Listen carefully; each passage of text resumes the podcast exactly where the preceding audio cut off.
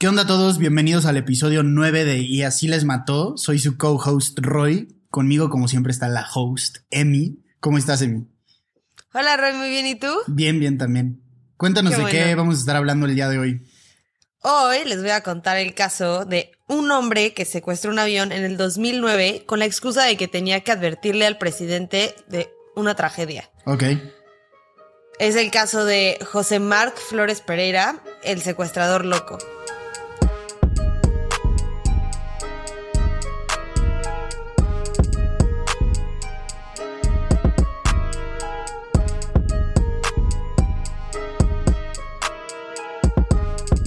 El 9 de septiembre del 2009, Carlos Corso, el capitán asesor instructor de Aeroméxico, abordó un avión Boeing 737 que volaba a 104 pasajeros desde Cancún a la capital del país. También en ese vuelo venía José Marc Flores Pereira, también conocido como Josmar, y así me voy a referir o sea, a él en este episodio. Ok, ok. Eh, tenía asignado un asiento en la fila 10, pero terminó sentado en la fila 26.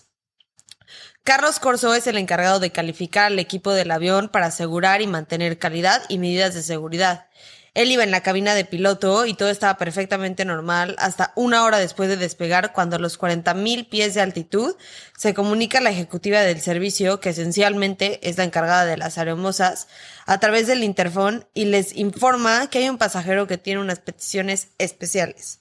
Ahora, esto es código eh, obviamente estamos hablando de un mundo después de 9-11, Ajá, ya se habían caído las Torres Gemelas, entonces los protocolos de seguridad justo para estos casos pues, ya están muy bien formalizados. Sí, están como que establecidos. Exacto. Sí. Eh, entonces ya sabían los pilotos y Carlos Corso, el capitán Carlos Corso, que algo no estaba bien. Eh, y pidió las peticiones especiales. La primera fue que dieran siete vueltas a la Ciudad de México antes de aterrizar. Y la segunda es que quería hablar con el presidente de la República, que en ese entonces era Felipe Calderón. Dijo que si no se cumplían sus demandas, iba a explotar el avión con dos bombas que llevaba con él. Eh, la aeromoza había visto dos aparatos con luces y forrados de cinta canela que pues, supuestamente eran estos explosivos. Eh, le contestaron los pilotos y el capitán Carlos Corso que era imposible dar tantas vueltas porque no tenían suficiente combustible, solamente tenían combustible suficiente para llegar a un aeropuerto. eh, De emergencia, ¿no? Sí, ex, justo, si por alguna razón no podían aterrizar en la Ciudad de México, pero que de ninguna manera podían darle siete vueltas a la ciudad. Eh, lo que sí dieron fueron siete, siete vueltas al aeropuerto antes de aterrizar, pero lo que sí recalcó este secuestrador es que necesitaba hablar con el presidente, era lo más importante para él. En algún punto de estas negociaciones, Josmar se había pasado a la fila 30. El Boeing 737, comercial más chiquito que yo pude encontrar, tiene una capacidad de 143 personas. Eh, aquí venían 104 pasajeros, así que no iba completamente lleno y seguramente lo movieron a filas vacías para que otros pasajeros no se enteraran de lo que estaba pasando y se evitaron que acudiera el pánico en el aire. Porque imagínate, eh, sí, no puedes, o sea, no puedes tener a todos los pasajeros, 104 pasajeros gritando, Sí, este, corriendo, volviéndose locos, toda una pelea, tienes explosivos a bordo. ¿Sabes, ¿Sabes cómo fue, o sea, el approach de Josmar con las aeromosas o con el capitán? Porque, o sea, muy fácilmente siento que pudo haber dicho de que tengo una bomba, ya sabes, o sea, Sí. Como de esa manera. No, que súper tranquilo, o sea, con la aeromosa, súper razonable en la manera que contestaba hasta eso. O sea, cuando le dijeron como no podemos dar las vueltas, dijo, ok, entiendo. Este, lo que sí es que necesito hablar con el presidente. Muy, muy tranquilo, que bastante amable. O sea, las de la entrevista que yo vi, que le hicieron al capitán Carlos Corso, no. O sea, él comunica un poco que la hermosa como que no estaba ni tan nerviosa porque el señor estaba tan tranquilo y que sí hablaron justo de ese punto en el aire, que el señor estaba muy, muy tranquilo. O sea, no era como una figura que estaba amenazando mucho. O sea, sí, obviamente Sí. tienes miedo porque pues sí, trae bombas, pero Claro. no, eh, no estaba siendo violento, ni mucho menos. Es que eso está interesante porque sientes que, o sea, si tiene como que la intención de cometer actos terroristas o de tirar el avión en serio, como que esos mismos nervios como que son propensos a que te hagan actuar de cierta manera, ¿sabes? O sea, siento que si sí vas con la intención así de neta hacer daño o así, ese misma, esa misma adrenalina como que te obliga a, a decir de que, ah, no, no, o sea, no sé, a actuar de manera diferente, ¿sabes? Sí, o sea, es que ya está, o sea, como fisiológicamente, obviamente, tu cuerpo empieza a secretar como diferentes hormonas y cosas como la adrenalina y así, obviamente ya no estás, o sea, no puedes estar calmado, o sea, tienes que ser alguien que un, o lo ha hecho muchas veces, o tiene un super plan maestro, ya sabes, para sentir, para estar tan calmado. Tranquilo. Ajá, ajá. Ajá. Bueno, según cuenta el capitán Corso, al aterrizar, llevaron el avión a una parte del aeropuerto alejada de la terminal en caso de que el avión explotara y pues no tuvieran este más muertos de los que deberían de haber. Se escucha horrible, pero pues sí, para que no tuvieran daños a terceros, o sea, ya sea la gente en las terminales eh, o a gente que estuviera ahí alrededor del avión, ¿no? Una de las cosas más locas de este caso, en mi opinión, es que los 104 pasajeros a bordo no se enteraron de lo que estaba pasando en el vuelo hasta aterrizar. Y, o sea, solamente se dieron cuenta porque, pues, obviamente llegaron bastantes policías y, pues, militares que se veían desde las ventanas y, pues, obviamente los pusieron en una posición súper extra remota. O sea, obvio. no estaban ahí cerquita y eso es obviamente seguramente además de las siete vueltas que dieron antes de aterrizar seguramente algo sospechaban ya aterrizando la única información que les dieron que les dieron a todos es que tienen una estación de seguridad pero nada más O sea, Oye. Pero entonces, o sea, a mí me ha pasado, de hecho me pasó hace no mucho que tomé un vuelo, ¿a dónde fue? Bueno, no, no importa. Ah, iba, iba a Tijuana justo, un vuelo de. México a Tijuana y empezaron a dar vueltas. Y yo la verdad es que soy malísimo en los aviones, me chocan los aviones. Empezaron a dar como que muchas, como que vueltas en círculo y yo... Hay mucha gente que ni siquiera se da cuenta de eso, ¿sabes? o sea, que vas volando en el avión y vas dormido, vas leyendo un libro, lo que sea, y no te fijas, pero como a mí me chocan tanto los vuelos y los aviones, luego, luego me doy cuenta que empiezan a dar vueltas y mi mente siempre gravita a pensar lo peor. Siempre digo de que Sí. fuck, hay una tormenta y el aterrizaje va a estar horrible, o ya sabes de que tienen alguna situación en el aeropuerto, ya sabes, o sea, como que siempre pienso lo peor. Pero te iba a preguntar de que cómo, o sea, tú cómo sientes que hubieras reaccionado. O sea, obviamente no pasa por tu cabeza que está haciendo un atentado, pero sí piensas en algo, en que, o sea, ¿qué sientes que hubiera pasado por tu cabeza en ese momento? O sea, ¿crees que hubiera sido completamente ilusa la idea de que algo grave está pasando, grave en el sentido de que pues, un atentado? ¿O sientes que no te hubieras dado cuenta así para nada? No, yo siento que sí, me hubiera dado cuenta y yo creo que muchísimos pasajeros se dieron cuenta y yo creo que ahí lo que estuvo muy bien fue la reacción de, del equipo, ¿no? O sea, de las hermosas que estaban todas pues manteniendo la calma, seguramente les dijeron, ay, es que ahorita no nos están dando la luz verde para aterrizar la torre de control. Y ya, pues hasta, ya estás un poco nervioso, especialmente si saben que no le gusta volar, pero te quita muchas posibilidades de la mente. Sí, sí, sí, o sea, de y- neta quererte morir en ese momento, volverte loco, sí está muy y yo bien creo manejado. que, ajá, y yo creo que justo parte de comunicar esa calma a los pasajeros de las aeromosas y la tripulación fue un poco que él estaba tan calmado, o sea, no se veía a alguien que estaba a punto de explotar un avión. No, Sí, no un se le veía esa, no se le veía esa desesperación, ya sabes, o esa convicción, ya se- como imagino en, en los aviones de 9-11, pues sí, sí se veían un poco más agresivos, más alterados, más todo, porque sí, sí, o sea, sí se iban a morir, o sea, sí. estaban atacando. Sí, sí, sí. Tomaron esa, esa postura justo de Ajá. ser como muy agresivos al respecto de que sí. O sea, bueno, no sé bien cómo haya estado el tema dentro de los aviones, pero por lo que yo tengo entendido, los secuestraron de una manera pues muy agresiva. O sea, se Sí. pararon, llegaron a la cabina, ya sabes. Sí, sí. Y pues porque ellos ya iban con la intención de morirse, o sea, ellos ya sabían que, sí- o sea, era una misión suicidia, Sí, sí, sí. suicida. Suicida, suicida. Sí. Eh, pero bueno, ya en el piso, Carlos Corso fue a hablar con, con él para negociar que dejaran bajar a algunos pasajeros. Y no había salido antes porque justo después de 9-11 hicieron las una de las medidas de seguridad que pusieron es que la puerta a la cabina de pilotos, pues creo que es como a prueba de balas y no se puede abrir más que de adentro. Eh, y eso fue porque justo en 9-11 mm, muchos, o sea, los secuestradores se metieron y atacaron a los pilotos y los sacaron y entonces ellos tomaron control del avión. De esta forma, pues no pueden tomar control del avión. Entonces Sí. él no había podido salir. Ya, aterrizan, sale eh, y entonces empiezan a tener esta negociación. Eh, Josmar no quería que, que, que nadie bajara del, del avión, pero el capitán lo logró convencer y las mujeres y los niños se bajaron del avión por un tobogán que pusieron en la puerta delantera de, de, de la, la aeronave. Algunos hombres también lograron bajarse, pero para que el secuestrador no se pusiera nervioso, porque sí estaba un poco nervioso. Sí, obvio. Sí, o sea, no puedes estar de lo más tranquilo del mundo. Sí, pero tampoco, hay niveles tampoco. de nervio que puedes tener. Sí, Ah. sí, no, exacto, no estás caminando en la playa, ya sabes, pero... pero entonces, o sea, para que no se pusiera un poco más nervioso, sí dijo que se quedaran como 26 hombres. Así los escogió eh, random. Sí, de manera aleatoria. Sí, los escogió así nada más para que no se viera vacío el avión. Ok. Eh, y lo tenía un poco distraído, platicando y así. Oye, Después de mucha... Perdón, Ajá. perdón. A estas alturas, la gente que se había bajado del avión seguía pensando que solo era una situación de seguridad o ya tenían más o menos una idea más clara de lo que estaba pasando. No, ya sabían. Ya sab- Mientras se fueron bajando del avión, les empezaron a decir lo que estaba pasando a bordo. Ok, ok. Que había alguien con bombas. o Ok, sea, ok.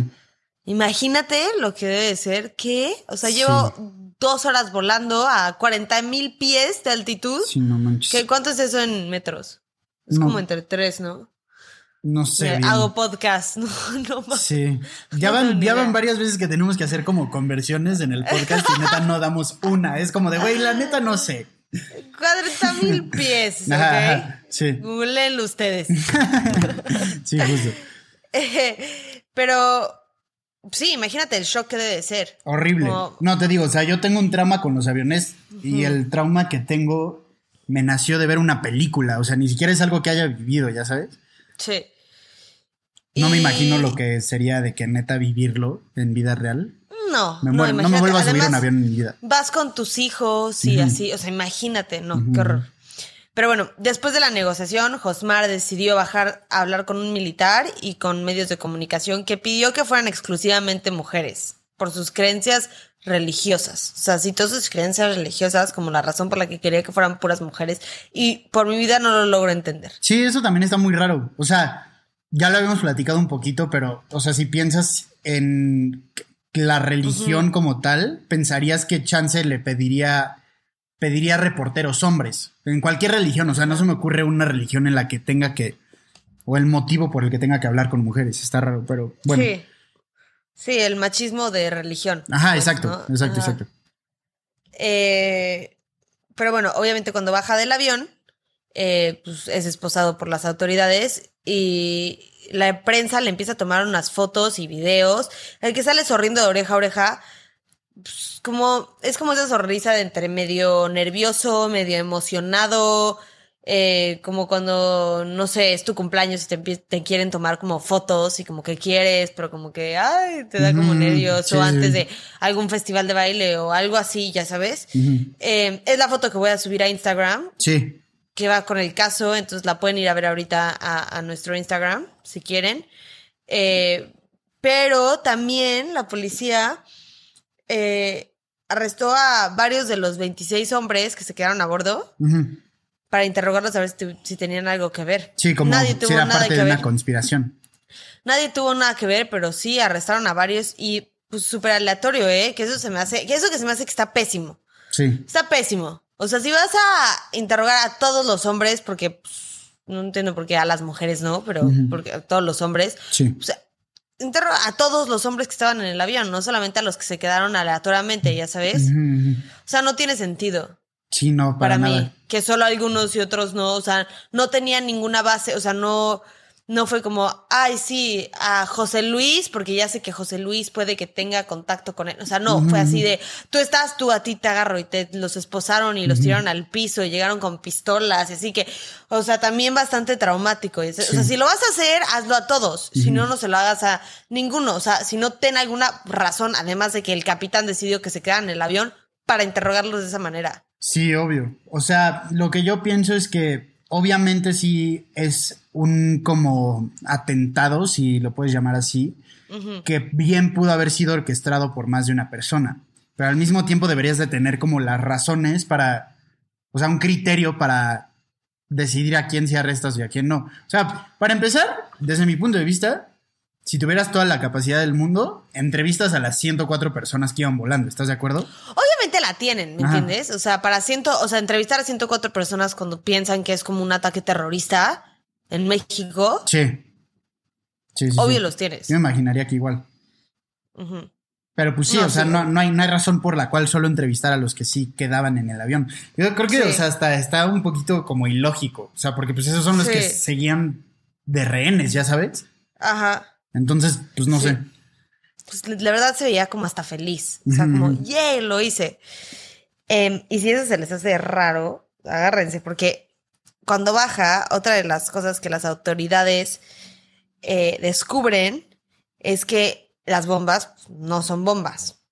Eran mm. latas de jugo Jumex rellenas de tierra y focos rotos, forradas de cinta canela con cables y unas lucecitas para que pareciera bomba, pero en realidad eran indefensas. O sea, bueno, supongo que cualquier cosa puede usarse para mal, pero no iban a explotar. Sí. Ya sabes, no, no estaban hechas para explotar. Está muy interesante eso porque obviamente en el momento, siendo aeromosa o siendo el capitán o cualquier persona de la tripulación, no te puedes dar el lujo de decir de que, ah, solo es una lata de Jumex, ya sabes. O sea, obviamente piensas lo peor. Además, hay muchísimas bombas que que desafortunadamente hay tantos videos y así que puedes encontrar en línea para cómo hacer bombas. O sea, está muy fácil esa información. Sí, claro. Está, horrible. Muy fácil llegar a eso. Así hicieron las bombas que explotaron en, el maratón de Boston. Ajá. Y muchi o sea, muchísimas de las bombas que se han usado para atentados históricamente han sido bombas que son hechas con este, objetos que puedes encontrar en tu casa. No estamos diciendo que vayan a buscar cómo hacer bombas, obviamente. No. Pero sí, o sea, a lo que vamos es que es muy fácil encontrar esa información, más hoy en día que vivimos pues, con el internet a la punta de los dedos, ya sabes. Sí. Pero pues sí, o sea, Y con la. ¿cómo, ¿Cómo se llama? ¿El dark web o eso? Sí, la, sí, el dark web. Sí, qué horror. Eso yo no entiendo cómo existe. O sea, el otro día estaba viendo un caso que si lo quieren escuchar, díganme, de justo como una agente del FBI que encontró este portal para meterse a la a esta parte del internet que no entiendo. No entiendo cómo pasa eso. O sea, no entiendo cómo funciona, pero era un güey que mataba a personas y se las comía y era como cocinar como con personas y podías, eh, y había gente que te decía como, ah, sí, yo quiero que me comas y entonces eso, o había gente que decía como, ay, yo quiero comer y entonces había como niveles de pues, caníbales, tal cual. era como los niveles y era como los, los que estaban en el nivel más alto eran como como chefs. Y o, sea, loquísimo. Yo decía, ¿en qué mundo tan enfermo vivimos? ¿De dónde nace la necesidad para hacer eso, sabes? Pero ¿por qué hay gente que consume ese tipo de cosas? O sea, no, no digo la carne, obviamente es pedo, pero digo, o sea, digo como ese tipo de contenido, porque obviamente no toda la gente, o sea, obviamente hay gente que se metió y dijo como, ah, no mames, y se sale. O hay gente que está ahí y lo está viendo. No se metan a esas cosas. Sí, no. No, se metan a esas cosas. Sí, bueno, o sea, ¿Se acuerdan de hace unos episodios yo les platiqué un caso sobre los Lake City Quiet Pills? Eh, de ahí nacen como, o sea, vas entendiendo de dónde surgen este tipo de, de cosas del Internet, porque pues obviamente siempre cuando existe un lugar como el Internet para hacer el bien, también lo existe para hacer el mal, ¿sabes? Y siempre hay gente que lo va a usar para hacer el mal. Entonces yo creo que como que de ahí nace todo esto del dark web. Pero ahí es muy obvio ver cómo puedes encontrar, neta. O sea, te pueden mandar bombas para que tú las uses. Neta, es una locura. Ni siquiera nos vamos a meter ese tema porque es, otro tema por completo. Pero de ahí te puedes dar cuenta lo fácil que es como hacer el mal si en realidad lo buscas, ¿sabes? Sí, puedes comprar humanos. O sea, puedes hacer todo, puedes comprar órganos, puedes comprar bebé. Está loquísimo, no puedo creer que eso exista. Y lo que está cañón es que por más esfuerzos que hagan de que en conjunto agencias policíacas internacionales, o sea, el Interpol, con la FBI, con la NSA, con la CIA, o sea, todas esas agencias siempre van a poder de que cerrar las páginas en donde ocurran este tipo de transacciones, pero lo que está cañón es que siempre, siempre, siempre pueden abrir más y más y más, ¿sabes? Sí, cierran, cierran una, salen tres. Exacto, exacto, exacto. Sí, sí, está muy loco. Sí, bueno, regresando al caso. Ah, sí, creo que Josmar nunca habló con el presidente. O sea, no creo que nunca se lo hayan tomado tan en serio. Yo creo que este es un caso más bien de este hombre intentando llamar la atención, nada más porque él quería llamar la atención. Eh, nos hemos ido dando cuenta que es un hombre muy, muy religioso y eso tiene mucho que ver. Eh, es la razón. Pues, ah, ahorita van a entender, pero es como parte de la razón por la que secuestró el avión. Eh, dijo que quería, que la, razón por la que secuestró el avión es porque tenía una urgencia de hablar con el presidente y esta era su manera de llamar la atención. Eh, y quería hablar con él porque había tenido una revelación divina, entre comillas, en la que había visto que un sismo de magnitudes nunca antes vistas iba a destruir la Ciudad de México. Y dijo que se lo había revelado ese día, se le había revelado ese día esa, pues, ¿cómo se llama? Visión porque era el día 9 del mes 9 del 2009. O sea, 999. Y si los volteas es 666. Y eso está asociado con el diablo y la muerte. Y no es que. Pero yo, eh, cuando estaba investigando. yo escribo mi 9 y si lo volteas no parece un 6. el mío tampoco. ¿eh? Bueno, es que yo escribo muy feo, la neta no, o sea, pero pues no, la mía es como una bolita y una patita. Un palo, ajá. O sea, si lo volteas se parecería más como una B antes que un 6. Ajá, exacto. Ok. O sea, esto es más como los de la compu y así, que hacen el 9 todo así redondito, con la colita para arriba y así. Oye, que de hecho también, o sea, no, no me acuerdo bien, pero según yo, en el mundo como de la simbología, el 9 es como de buena suerte, ¿no? Es como bueno. Sí, obviamente esto es súper mentira, ya sabes. Además, yo amo el número 666. Yo, mi primer, mi primer departamento fue en la calle, o sea, era como calle 666. No, no calle 666. O sea, era el número, de, la, de la calle. y el número 666. Ajá. No les voy a decir en dónde vivía. que bueno, o sea, yo tengo una historia de ese depa. Una vez fui a ver a Emi de que no sé, fuimos a jugar Switch o algo así con unos amigos. Y en la noche yo no conocía bien el edificio. Y para regresar, para ya tomar mi taxi y regresarme a casa, lo que haya sido, este, no entendí bien que había como un elevador que te llevaba directamente al sótano y uno que te llevaba como al lobby normal, ya sabes. Entonces yo tomé el que te llevaba al sótano y ese sótano estaba horrible, te lo juro, yo pensé que ahí me iba a morir. O sea, neta, a mí no me gusta el 666, o sea, justo ese depa no me trae buenos recuerdos, pero pues cada quien, ya sabes. La recepción sí estaba como, o sea, parecía como embrujada. Ajá, sí, sí, como, sí. Como la torre del terror en Disney, ya sabes, como algo así. Sí, viejita. Pero a mí me encantaba. A mí me encantaba. O sea, que a mí no me disgusta el 666. Pero bueno, obviamente esto es una super mentira, ¿no? No secuestras un avión porque 999 volteado, dependiendo de cómo escribas, es 666. O sea, no. Pero bueno, esa fue su explicación. Josmar Flores Pereira, para que sepan quién es este individuo, porque creo que justo aquí es donde entra pues, la importancia de quién es él. Él nació en Bolivia. Eh, su madre dijo en una entrevista con BCC BBC. No, BBC. Sí. No, escribí BC6 y dije, no, no, así no que era, pues ella dijo que pues era un niño muy normal hasta su adolescencia cuando su mejor amigo se murió en un accidente automovilístico muy trágico.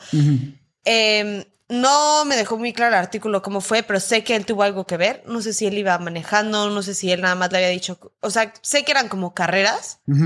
No sé si nada más Josmar le dijo como gana, gana, gana, o le echó porras o algo así y se terminó pues matando. No hagan carreritas, no hagan carreritas en los coches. Sí, no. A mí me estresa mucho y rápido los coches. La verdad, yo soy como abuela en el coche, siempre me voy agarrada. ¡ah! Pero pues, sí, con cuidado, o sea, no son juguetes. Pues bueno, se murió, obviamente, obviamente eso te afecta mucho. Claro. Eh, después de ahí empezó a, a consumir mucho alcohol. Eh, se fue a trabajar con su papá manejando un camión. Su papá le dio el camión y pues él lo manejaba. Y esto es lo que pasa. Sí, o sea, no es la primera vez que escucho esto. Eh, en ese trabajo encontró el mundo de las drogas y creó una dependencia principalmente a la cocaína.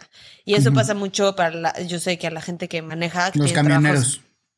Ajá, para mantenerse despiertos. Sí, sí, consumir, consumir pero- algo. Pero sí, porque sí, porque ya el café ya no, ya no le es suficiente, un. Red Bull pues ya no les hace nada y tienen que estar horas y horas y horas y horas y horas despiertos. Sí, Y les pagan nada. Es un trabajo de... sí. Bueno, depende, no, o sea, bueno, obviamente lo, lo estamos viendo bajo nuestro contexto, pero hay camioneros en Estados Unidos que se meten una lana, tienen unos camiones así tuneadísimos, ya sabes, así de Sí. que su, su- no, bueno, X, eso no importa. En fin, o sea, se entiende que haya tornado ese mundo por la línea del trabajo, ¿no? Sí, sí, muy triste, la verdad, porque además obviamente tenía, pues tenía cosas que no había resuelto emocionalmente, ¿no? Como la muerte de su amigo. Pero bueno, su papá lo corrió de trabajar con él y para poder financiar su adicción comenzó a robar. Ok. Y estuvo en la cárcel unos días por asalto a mano armada. Y cuando salió, su papá lo mandó a México con la esperanza de que un delincuente lo matara y se acabara la humillación que sentía por los errores de su hijo. Esto lo dice la mamá Ok, en la. No O sea, directamente papá. Eh, La mamá dice que eso fue lo que dijo el papá. Ajá, exactamente. Ok, ok, ya, ya. Eh, y aquí quiero hacer una pausa justo para hablar del alcoholismo y, y la drogadicción. Son enfermedades. Yo creo que hay que empezar a ponerlos en ese contexto porque eso son lo que son. O sea, el tomar y el drogarse es solamente un síntoma de lo que de verdad está pasando adentro de la cabeza de, y el alma de alguien, si así lo quieres ver. O sea, es muchísimas cosas. Ignorando y castigando no es la manera en la que ayudas. Sí, claro. Hay muchas maneras en, la que, en las que puedes ayudar y hay muchas maneras en las que te puedes informar. O sea, literalmente tienes un mundo de información en la punta de tus dedos para eh, intentar entender, para educarte. O sea, yo creo que hay que de- dejar de hablar sin saber, especialmente de temas Sí. tan sensibles como Claro. estos. Se me hace muy curioso que lo menciones así, porque yo creo que en México, en el contexto en el que vivimos, a veces pasa de dos, ¿sabes?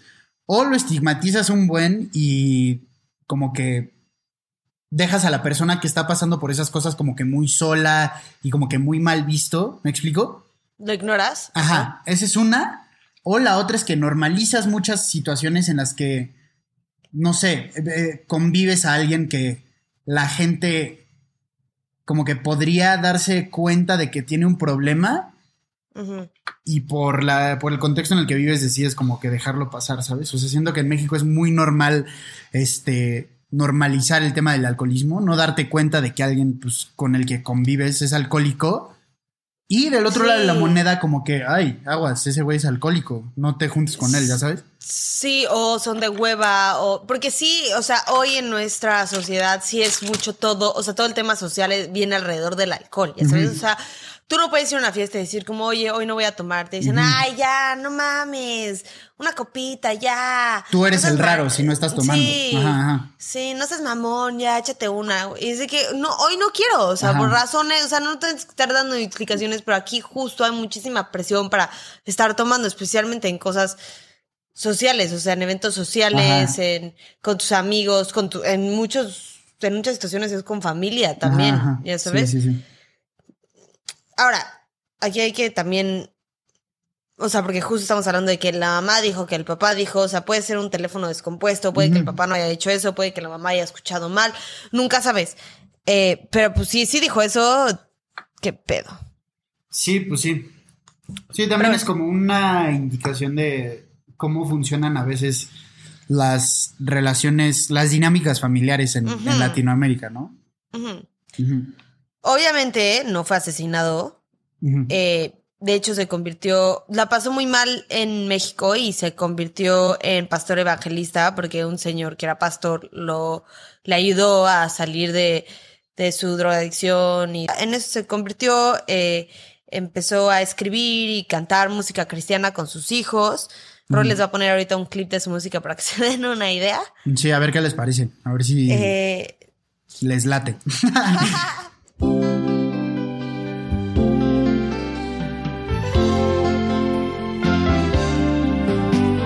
No digas que me amas como nadie te ha amado, ni digas que me quieres y que por mí tú mueres. Y bueno, a los 44 años, 17 años después de llegar a México, fue cuando decidió que quería llamar la atención del presidente para poder difundir su mensaje de que la única cura a la adicción es la conversión. Eso es lo que él dice. Mm, o sea, mm, o sea, muy extremista para empezar. Sí. Que así como la única cura es si yo te convierto a lo que yo creo, no creo que sea así. Sé que uno de los 12 pasos para la sobriedad sí es creer en algo mayor que tú, o sea, que tú no eres el centro del universo, que no tanta responsabilidad cae en ti, pero que eh, no, no eres tú el centro, que hay algo más grande que, que tú, o sea, tener un poco de fe Sí. para poder Sí, sí, salir De, de ahí. Y pues en eso tiene un poco de razón, pero Ujú. pues puede ser fe de la que quieras. O sea, yo me considero una persona espiritual, Sí. no religiosa. Ujú. Eh, a veces regreso a cómo me, cómo crecí, que crecí con catolicismo. Entonces sí, a veces me echo mi Padre Nuestro, me persino, eh, porque con eso crecí, pero ya- mi espiritualidad va mucho más allá que, que, que una religión, yo creo. Sí, o sea, yo me considero igual en ese, en ese aspecto. Chance un poquito más retirado del catolicismo. Este. Yo sí, pues tiene años que no rezo, que no me persino ni nada así. Pero creo que, o sea, de dónde viene este señor es que muchas veces, igual con la religión y sobre todo con la gente que es muy devota o muy. Ortodoxa en ese aspecto, es mucho de, es a mi manera y no existe otra manera, ¿sabes? O sea, sobre todo con la religión católica, me recuerda mucho eso, haber crecido con una educación católica, que si no era a través del catolicismo, no era a través de nada, ¿sabes? Sí. O sea, Sí. siento que entiendo de dónde viene. Sí, eh, digo, él es cristiano, pero sí se acaban peleando muchas religiones, ya sabes. O sea, pues siempre ha sido así. O sea, es mi religión y las otras están mal, ya sabes. Aunque todas prácticamente dicen lo mismo. Sí, o sea, el trasfondo de todas es, pues, no seas una mala persona, ¿sabes? Por no decir, no seas una mierda. Ajá. Justo. O sea, es simplemente un. No sé, que no eres insignificante, pero tampoco que todo el peso cae en ti. Ujú. Pero siempre se pelean entre todas las religiones, entonces, y aunque hablan de lo mismo y te enseñan lo mismo, entonces es una. Que también, o sea, el hecho de que haya dicho, o sea, que haya querido llamar la atención solo para como predicar su mensaje, se me hace muy raro, porque a ver, una cosa es que tú tengas esta revelación de que va a haber un temblor enorme y todos se van a morir y le tengas que decir al mundo, ok, eso lo entiendo. Pero si nada más quieres predicar el mensaje de que la única manera de salvarte es a través de la conversión, Sí. pues eso lo puedes dar en un evangelio. ¿Cómo se dice después de que dicen el evangelio? La. Bueno, cuando el, el padre da como su no mensaje. voy a misa, ¿sabes? sí. Es Sí. después de. El sermón, ¿no? Sí, el sermón, ándale. Eso lo puedes decir en un Oh, sermón. no manches, que me acordé. Sí, rifada. Sí, me rifé, la neta. Este.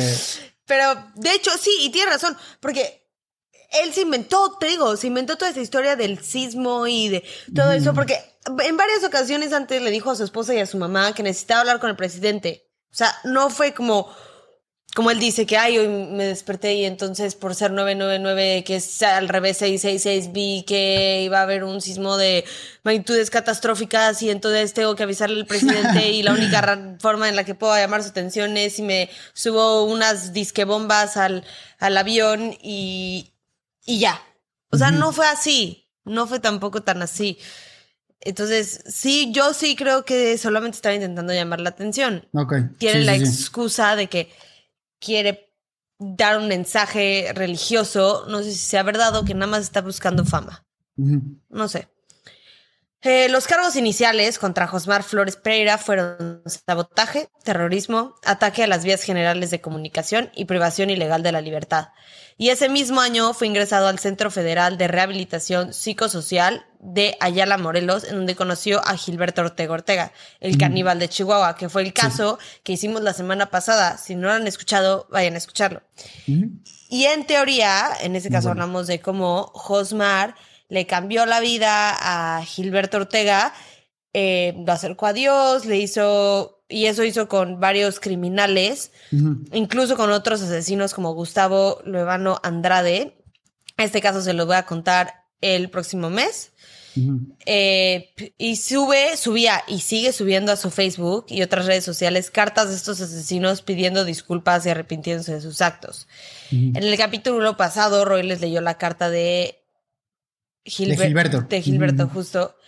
Eh, pero además de eso, sube oraciones que sus seguidores pueden hacer para ayudarlos. Y dice que estos, estas cartas y estos arrepentimientos son ejemplos de cómo Dios hace milagros. Y seguramente dice que es como Dios hace milagros a través de él, ya sabes, Ok, ok. para cómo es. Ok. y siento que aquí podemos tener una conversación interesante, Ajá. Roy y yo, y con ustedes. Sí, obvio, obvio, también están incluidos ustedes. En nuestras redes sociales eh, nos pueden Ajá. escribir y podemos continuar esta conversación.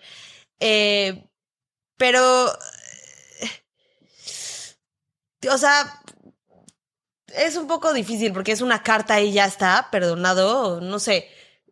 Yo creo que la mejor manera que se les puedo preguntar a ustedes y a Roy es, ¿ustedes rezarían por ellos? O sea, por estos asesinos. Yo creo que depende a quién le preguntes. O sea, igual ya lo habíamos platicado antes, pero yo creo que la mejor manera de, de procesar esto es cómo te sientes tú individualmente al respecto. Siendo un tercero, siendo familia de la víctima o siendo el asesino como tal, ¿sabes? O sea, al final del día, si el asesino se siente en paz, habiendo sido convertido a la fe o habiendo escrito estas cartas o habiendo pedido perdón públicamente, si eso es lo que le da paz a él, pues está bien, porque de cualquier manera se va a morir adentro de la cárcel, ¿sabes? Sí. O sea, si eso es lo que a ti te, te da una manera de como vivir en paz, está bien.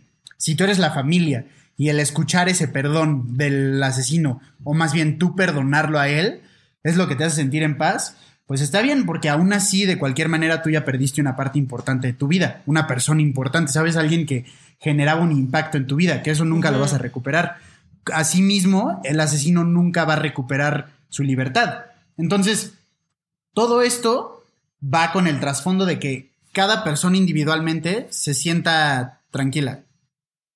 No creo que pueda existir como que una situación colectiva en donde todos se sientan perfectamente bien Mm. y todos estén de acuerdo con las decisiones, porque pues son situaciones que son muy, muy complicadas, ¿sabes?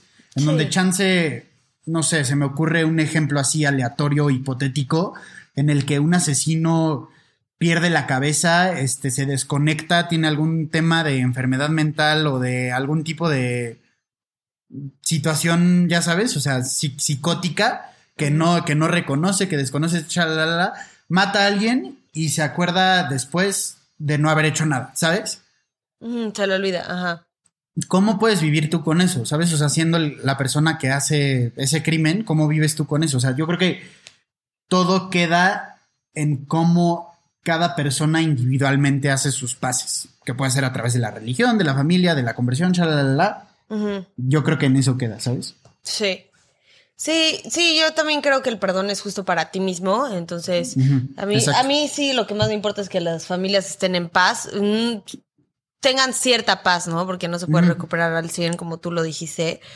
Eh, sí, yo creo que, yo creo que mm, más que si eres un psicópata y de verdad no tienes empatía porque tu cerebro no está desarrollado para sentir empatía, eh, obviamente que se queden en la cárcel, no estoy diciendo que esa sea justificación para que estén libres, no es su culpa, no, sí, sí, o sea, sí hacen cosas que están mal y hay muchos psicópatas, o sea, que no tienen la empatía desarrollada y que no tienen, que no sienten empatía para otros seres humanos, que no son asesinos, Claro. y hay unos que sí. Entonces, claramente, o sea, a través de reglas sociales y lo que te pueden enseñar en la escuela y así, aunque no lo sientas, sabes que está bien y sabes que está mal, aunque no lo sientas. Sí, sí. Yo creo que siendo alguien como Gilberto Ortega Ortega o, o el Gustavo Luevano Andrade, eh, yo creo que no puedes matar a una persona y no sentirte arrepentido el resto de tu vida. Sí, sí, de- completamente de acuerdo. Pero estás de acuerdo que si dentro de ese arrepentimiento se tornan a hacer actos buenos o no sé, ah, o sea, eso les, les detona algo que buscan, que a raíz de eso buscan hacer el bien dentro de sus capacidades y eso les da paz y tranquilidad, qué bien por ellos, ¿sabes? O sea, Sí. al final del día van a haber cometido lo que van a haber cometido y por eso te digo que se merecen estar en la cárcel el resto de su vida, pero si dentro de ese esquema de vida pueden vivir tranquilos y en paz consigo mismo, pues allá ellos, O ¿sabes? sea, no podemos controlar Exacto. nada de lo que ellos sientan ni hagan, ni nada. Los cargos de terrorismo y sabotaje fueron deshechos de manera definitiva por los tribunales federales después de una evaluación psicológica en la que Josmar dijo que había curado a la gente de VIH y que solo le faltaba levantar muertos. Y lo declararon enfermo mental. Estoy segura de que este no es el término correcto, pero no encontré en ningún lugar el diagnóstico específico. Y eso es lo que dicen todos los medios, pero no hay que hacer eso. O sea, no hay que generalizar a una persona como enferma mental. O sea, si tiene, o sea, no es como si dices, ay, sí, esa persona está enferma. ¿Por qué tiene? No, Sí, pues claro, gripa. claro.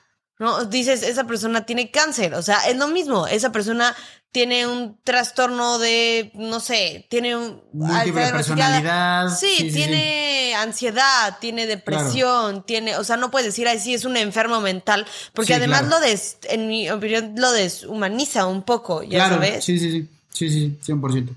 Y no hay que deshumanizarlos, siguen siendo humanos y siguen cometiendo errores y por eso se merecen ir a la cárcel, o sea, no son, Claro. no son estos monstruos que se quieren, quieren que se vean, ya sabes, o sea, hay mucha gente que quiere verse, bueno, muchos asesinos que quiere verse como, y este güey también, aunque no sea asesino, se quiere ver como más que Dios, ya sabes, se quiere Claro. ver, o a la altura de Dios, hay muchos Ajá, asesinos que se quieren ver como monstruos y quieren que todos les tengan miedo y quieren tener muchísima fama, y no son, son humanos cualquiera, o sea, les disparas y se mueren. Sí. Ya sabes, son como cualquier otro. O sea, entonces no hay que dejar de deshumanizarlos y hacerlos más de lo que son. ¿Me entiendes? Sí, yo creo que también, o sea, aquí es importante desestigmatizar la enfermedad mental y poder categorizarla bien, porque, o sea, nada más, o sea, un enfermo mental puede ser alguien que tiene ansiedad o puede ser alguien que tiene un desorden de personalidad múltiple, ya sabes, o sea. Pueden ser dos cosas completamente diferentes y es como meterlos todos al mismo saco y, y ya, todos son iguales, todos son unos enfermos Sí. mentales. Yo creo que es importante saber categorizar bien este tipo de cosas, porque justo a veces eso siento que o justifica o desacredita las cosas que hace la gente y pues no, no está bien. 100%. En el 2012 lo condenaron a 7 años, 7 meses y 15 días en prisión, con 4 años de tratamiento psicológico por privación ilegal de la libertad y ataque a las vías generales de comunicación en su modalidad de apoderarse de una aeronave mediante amenaza. Además, le dieron una multa de 10.905 pesos y se le obligó a pagar 738.222 pesos por daños a Aeroméxico. Sin embargo, sus abogados argumentaron que Josmar llevaba cinco años sirviendo su sentencia porque a él lo metieron en la, o sea, la cárcel, bueno, en el Instituto de Rehabilitación este, psicosocial, eh, en el 2009, o sea, justo cuando pasó. cuando- En- ajá, ajá. Para 2012 ya llevaba pues, tres años, cuatro años. Entonces, lo que pasó es que dijeron como ya cumplió eh, cuatro años de tratamiento psicológico y la jueza decidió ponerlo en libertad. Ok, ok. Es lo que pasó. Consecuentemente, fue deportado a Bolivia. Hoy sigue escribiendo música y predicando. Tiene 42 mil followers en Facebook. Eh, ya regresó a México. No sé si vive aquí o solo viene a visitar. No De puedo- tour. Sí, no puedo creer que lo hayan dejado entrar. Más le vale que Pues entre sí. en coche. Pues sí. ¿Qué? Es que también, o sea, ahí entra, o sea, tenía él la intención de, de, de espantar a la gente, pero también, o sea, te iba a preguntar de que, pues al final del día no pudo haber hecho nada, ¿sabes? O sea, por más que quiso haber de que, y obviamente le generó traumas enormes a muchísimas personas, etcétera, etcétera, pues al final del día eran dos latas de Jumex, ¿sabes? O sea, no pudo haber hecho nada grave.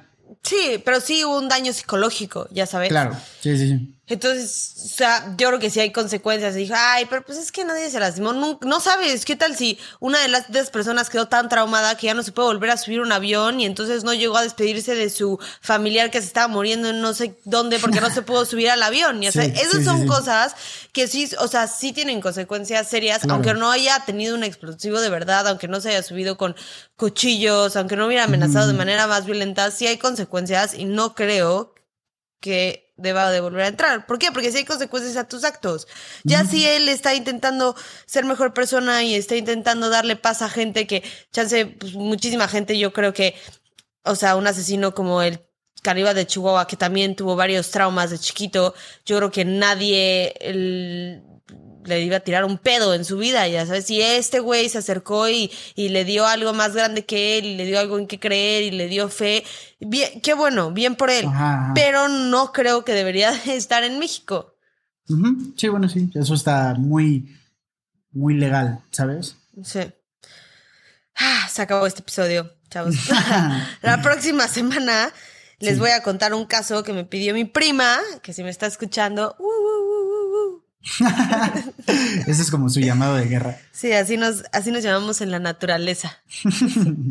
es el caso de Beth Thomas, conocida como la niña psicópata. No se lo pierdan. Ok, ok. Oigan, muchísimas gracias por escuchar, por habernos estado escuchando estos últimos episodios. De verdad es que se los agradecemos un buen.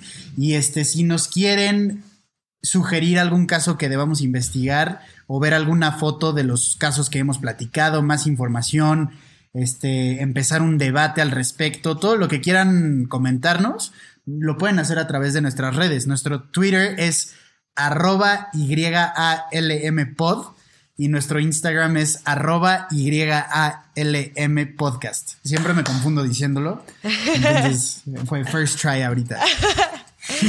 Muchísimas gracias. Nos vemos la próxima semana. Bye, se cuidan. Bye. Bye, bye, bye, bye.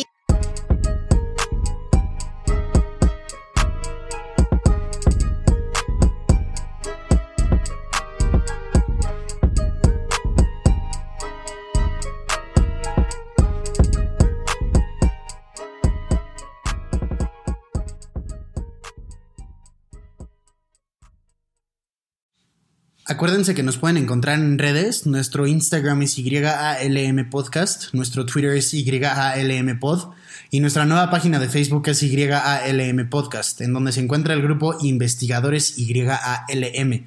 En este grupo vamos a estar teniendo discusiones respecto a los casos que vemos semana con semana, así que ahí lo pueden checar. Gracias, bye.